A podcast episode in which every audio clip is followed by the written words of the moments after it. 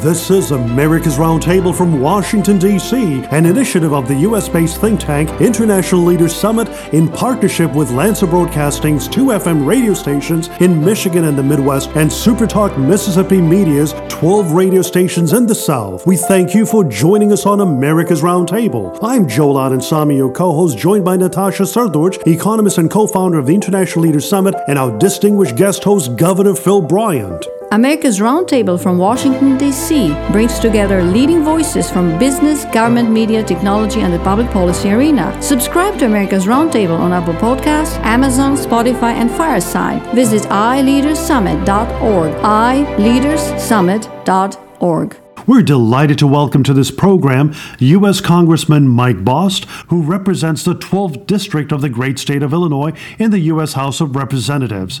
Congressman Bost is known to all for his commitment to advancing America's values and principles in Washington, D.C., a fight he began in the U.S. military, serving in the Marines, then as a first responder, a local job creator, and a state representative. Congressman Mike Bost, it is our great honor to have you back on America. America's Roundtable. Welcome, sir. Welcome, Congressman Bost. Thank you, Joel and Natasha. It's good to see both of you and good to be with you today. Uh, Congressman Bost, we commend you for your leadership in introducing the legislation called Veteran Affairs Transparency and Trust Act, which was passed this week. This legislation is intended to increase transparency and accountability for how the U.S. Department of Veteran Affairs spends its COVID 19 relief funds. Uh, your bill passed with bipartisan support in the House. Uh, Congressman Bost, when do you anticipate for it to become the law, and do you anticipate any obstacles?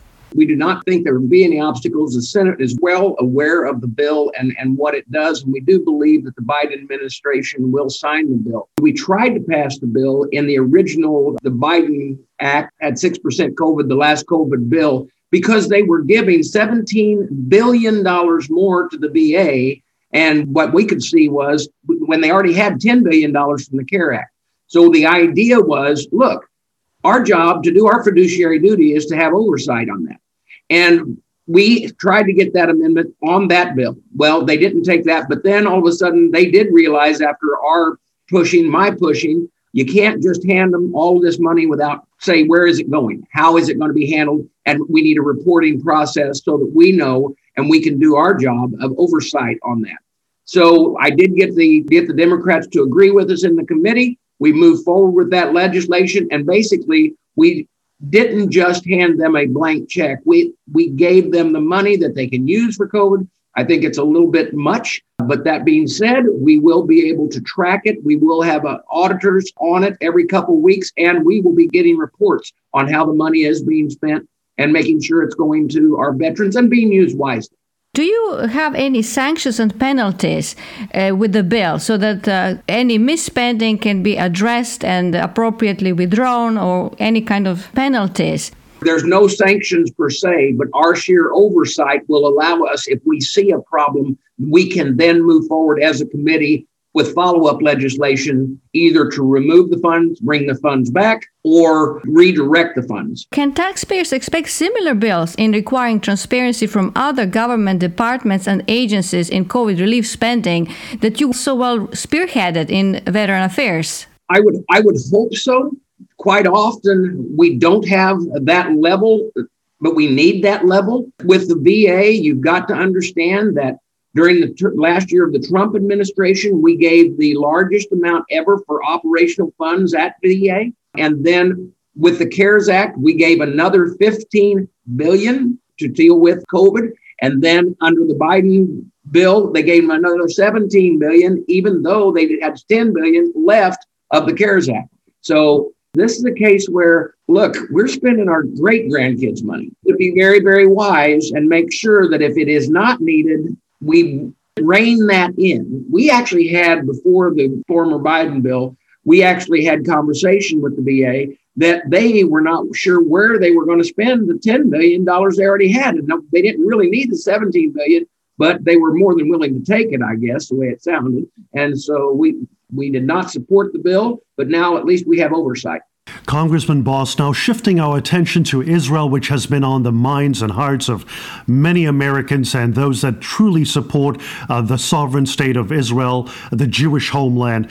We have seen the 3,000 rockets coming in from Gaza, targeting civilians in cities and towns, including Tel Aviv and Jerusalem, the capital of Israel. And now we found out that the Iron Dome's interceptors, uh, they cost between 50 to 100,000 dollars each, while when the Hamas shoots these rockets, it costs them somewhere around $300. According to news reports that we are uh, reviewing, we are deeply troubled by the weakening support for Israel, as witnessed by the Biden administration's policies, and the actions, as well as the loud voices from the Democratic side, that some are calling for defunding the U.S. assistance to Israel uh, to defend its own territory.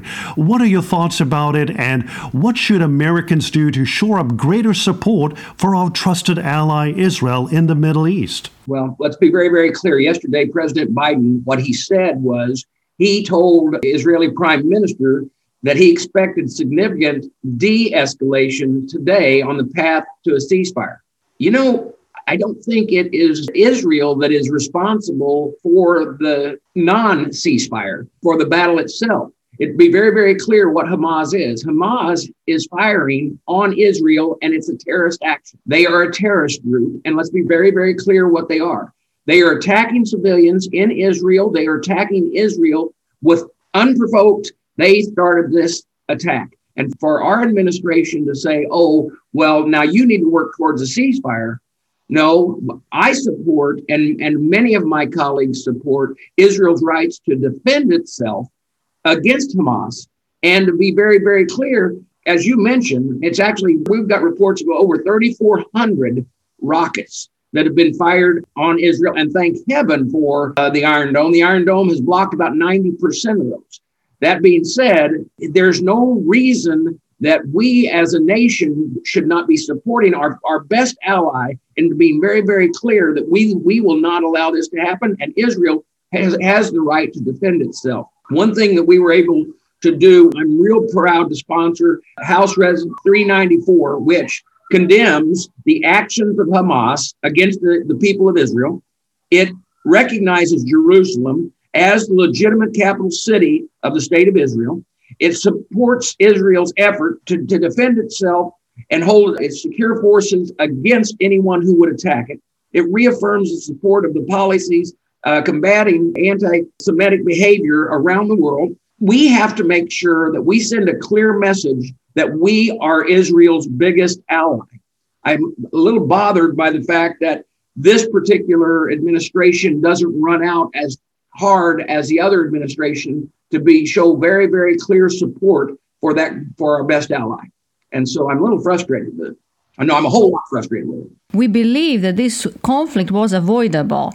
Oh, and sure. if we think about Hamas being listed as a terrorist organization, not just by the US, but by the European Union, by Canada, by Japan, by the rest of the Western world, and this week, this past week actually, House Democrats rejected sanctions on overseas Hamas supporters. How would you interpret that? I mean, our administration listed Hamas as a terrorist organization, while our representatives in the House actually support their funding. They support the funding going to Hamas, our own representatives in the House. So, what should people do? What should voters do?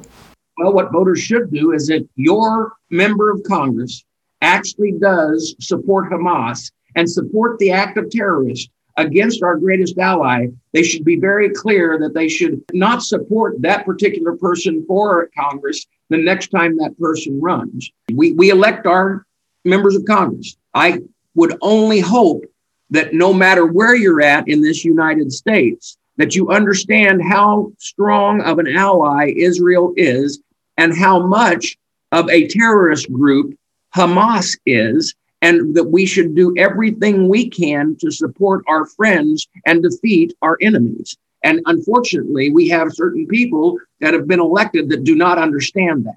We thank you so much for your leadership, Congressman Mike Bost, on the vital issues of our day here in the United States, and also to stand strong with our ally, Israel, uh, the Jewish uh, sovereign state in the Middle East. Congressman Mike Bost represents the 12th district of the great state of Illinois in the U.S. House of Representatives, and we thank you so much, sir, for joining us on America's Roundtable from Washington, D.C. Thank you, Congressman Bost.